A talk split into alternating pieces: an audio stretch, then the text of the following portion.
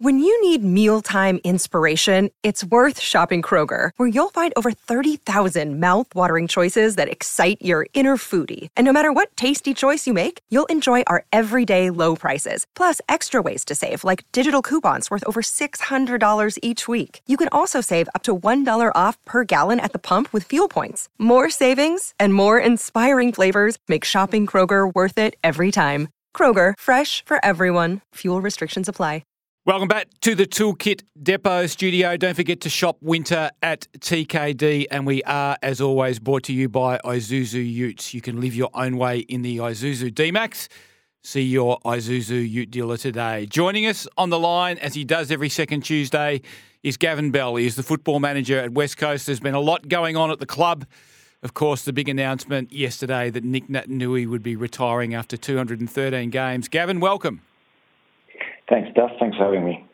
Mate, it has been a big two or three weeks at the club. Um, how is the atmosphere there, particularly in the wake of Nic's announcement yesterday? I mean, our club is um, for will be forever indebted to Nic. He's been a wonderful um, contributor on the field, um, and uh, and equally so off the field. He's um, yeah, he's had a huge impact on our football club. So, um, really proud to have been um, able to see him grow through from a young raw kid to a um, to a father and a, and a, player and a leader in the community that he's become. So, yeah, there's a, a hint of sadness with the three the three iconic players leaving our, our program at the end of the year, but uh, also really proud of what they've achieved through their careers. Where did you first get the hint that Nic wouldn't be going on? I mean, it's been on, ongoing conversations about how he was managing um, that that Achilles, and as we've talked about a number of times on the show, he he would make some progress and then it would slip back, and we'd think he's a few weeks away, and then it would take longer. So um, we had a conversation last week um, with Simo myself, um, and also been in dialogue with Nez, and, and it just got to a point for Nic where, um, yeah, he was, I think he said it himself, it just got really difficult to keep going through rehab and trying to get himself up, and, and it came to a point where there was not much time uh, left for him, uh, even if he got back to the middle of next year. Obviously, he brings a very specific area of expertise um, with him, with that ruck craft that he has. I, I think probably the greatest tap ruckman that the game has seen. And I stress to all the people that piled on top of me on Twitter last night, the greatest tap ruckman that I've ever seen. That area of the of the game he was absolutely exceptional at. Do you see a role for him in coaching around the club? We'll certainly work through that. I mean, if he um, if, if, he's interested in doing that, those aspects, we'll certainly explore that with when we can. But I mean, at the moment, it's about celebrating what he's done. Um, we've been really blessed with Ruckman at our football club when it was Michael Gardner through to Dean Cox, and then Nic Naitanui takes over. So we've been really blessed. So um, and he's learned a lot, and he's been really coachable as well. Um, so if he can pass on some experience to our players in whichever of our three programs, uh, that would be that would be wonderful. Three retirements of this nature and this magnitude does leave a very big hole, Gavin. Are you confident that the club is going to be able to cope with with a, a change like this? I will certainly cope, um, Duff. I mean, this happens in sport. Um, you know, maybe not three iconic players in the one year, but it certainly um, has happened before. And we um, we have a good group of guys coming through. Uh, they won't be replaced automatically next year because they've had such an enormous impact, and it'll be part of our our journey and part of our growth to um, to produce the next lot of leaders and the next lot of players who are of those the calibre of those three guys. Now, the Derby on the weekend, obviously a disappointing night for the club, um, 101 point loss, which is your, the biggest loss in uh, club history against Fremantle. What what happened before the first bounce with Brady Hough? Talk us through that.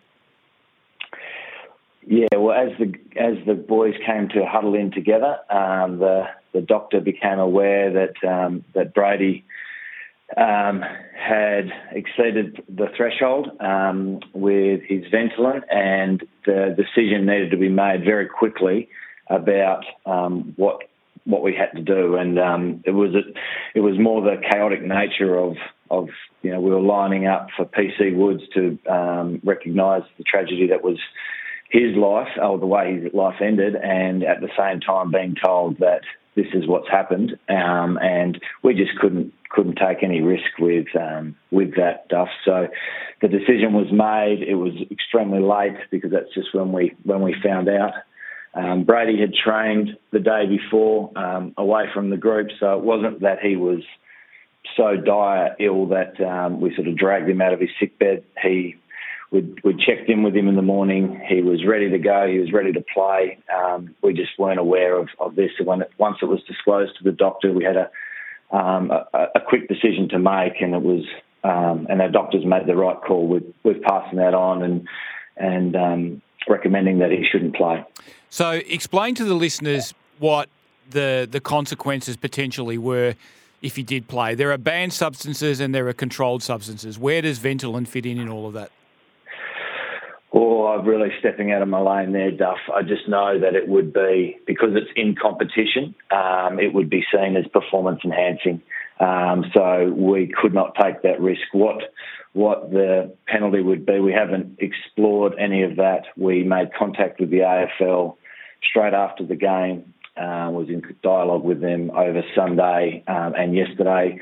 Um, and our, our, medical team was in consultation with the chief medical officer of the AFL as well, just to make sure that everything that we'd that we'd done um, was the right was the right decision.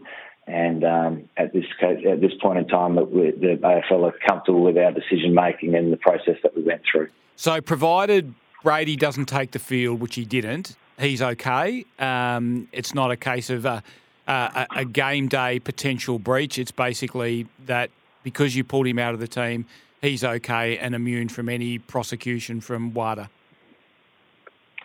That, that's um, that was the why we made the decision, Duff. Yes. Yeah. How do you respond to the performance that the team gave on on the day, Gavin? Oh, it was terribly disappointing, Duff. I mean, we started we started well, um, but as soon as Fremantle's pressure and intensity lifted, um, they they got real, got hold of us around stoppage and they really um, they really made us pay. So it was disappointing, and we let uh, a hell of a lot of people down on Saturday night, um, especially the fifty odd thousand that were in the crowd. So yeah, it's um, it was it wasn't it wasn't a good performance at all. It was really quite poor. So we we need to regroup this week. We've got two games to go. Um, we understand it's been um, a really disappointing season. Uh, we thought we were making some ground. Uh, we had made some ground over two weeks previous, but um, it just shows you that if you're not on your A game and you're not 100% committed to what's coming at you, then um, you pay. So we've got to make sure we regroup. We've got the Bulldogs; they'll be in a, a position of wanting to regroup and respond as well. So it'll be a huge challenge for us going to Marvel this week, but we're up for it, and um, we want to keep taking steps forward. It felt like the team lost its way completely around stoppage, and you had control of the game in the first 10 or 15 minutes because you got field territory on them, uh, field position on them. You were able to get pressure on their exits from defensive 50 and cause a couple of turnovers and kick a couple of goals. Then it became a stoppage game, and it was almost like the structure around the stoppage fell apart completely, and they're just walking the ball away from those contests. Have you looked into how that happened? Uh, we have, and our coaches um, will, will go through that, and continue to try to educate and improve our, our system and our players around that. We knew, um, looking at um, all our all our data and information and doing our forward scouting of Fremantle, it's a real strength of theirs um, with with Luke Jackson and the ruck and Serong and Brayshaw and these guys at ground level. We knew it was going to be a tough day um, around stoppage, um, and and they got hold of us, and it was really difficult to to slow them down um, and to force secondary stoppages. So we'll continue to try to improve that. But um, at the same time, our players need to bring the energy and intensity and the fight to make sure that they, they do everything they can to, to stop the opposition.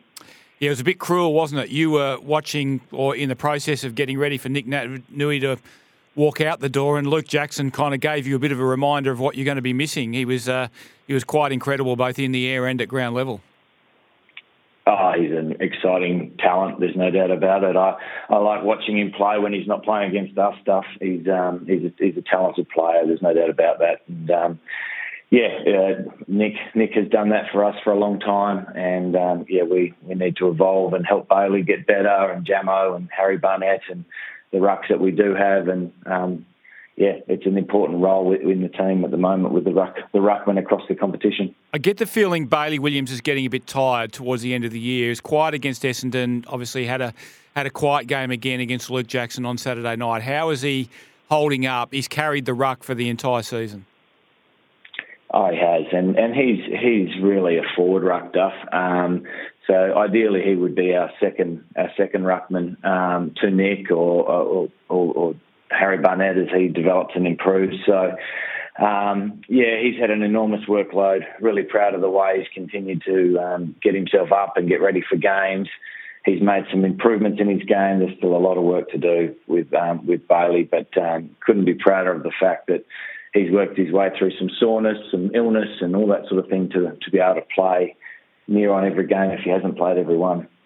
Are you in the market for a ruckman at the end of the season, then, Gavin? I mean, you've probably. Uh, Harry Barnett obviously is a ruckman uh, as opposed to a forward ruckman, but he'll only be a second year player next year. Do you have to look at someone to, to fill the void in the short term? Uh, we need to explore all ways of making our list, um, improving our list stuff, and how we can improve the best 22 that we've got. Um, we are really committed to going to the draft, so that's a real priority for us um, to build build our team from the inside out, if you like, and um, that's important. But yeah, we'll, we'll look at all options to improve our list, be it rucks, um, forwards, midfielders, defenders. Um, yeah, we, we, understand that we've got a fair bit of work to do in our in our list management space to to build the team that we want to become again. Positive out of the game, Elijah Hewett gets a Rising Star nomination. I, I get the feeling that towards the end of the year they sometimes do body of work um, nominations and. Elijah's nomination is probably recognition of a body of work that he's put together over the last six or seven weeks. Yeah, I'd agree with that, Duff. I think um, it was a few weeks ago I thought he might win it um, he had a really strong performance here at home, but uh, it wasn't to be. But um, yeah, I, I, haven't heard officially if that's the case, but I would assume that the body of work over the last last month or so has um, has seen him earn that, and and it's fantastic for our club. I know there's been a hell of a lot of challenges and a lot of disappointments, but to have three Rising Star nominations this year. Um, that holds us in good stead to keep bringing that talent through, and and it's been a long time since we've had picks in the first round. Um, so we're getting those kids in. Uh, we're obviously going to be involved in the first round again uh, this draft, so we want to bring more talent through. And, and I think Nic talked to the point yesterday, Duff, that uh, you know when he was in the when he came into the system, we were we won wooden, a wooden spoon after his first couple of years with Luke and Chris Masten and Brad Ebert, these sort of guys that were, were our high end picks back then, and it just takes time, mate. So we're uh, we've got a plan, we've got to focus on the future, and at the same time, we're getting ourselves ready for the Dogs this week. Yeah, be a big challenge there, fighting obviously for a top eight berth. Any good news on the the uh, availability front this week, Gavin? Uh, well, we'd hope to get the guys that missed with, with illness back. Um, so we have um, so Jack Petruccelle missed with tonsillitis. He was unwell to play. Um, Brady Hough obviously will be will be right to go. Uh, Ryan Maric will be close. Um, so yeah, there's a there's a few guys there that um, yeah we're looking forward to getting some more of those kids back in. Gavin, we wish you all the best. Hopefully, we can uh, see a stronger performance from West Coast against the Western Bulldogs at Marvel Stadium this weekend. Thanks for joining us on the show. Thanks very much, Duff. Gavin Bell, he is the football manager at the West Coast Eagles. What do you think? You can have your say on the Tempur at Bedshed text line on 0487 736 736, or you can give us a call on the open line on 13 12 55. We'll be back after the break.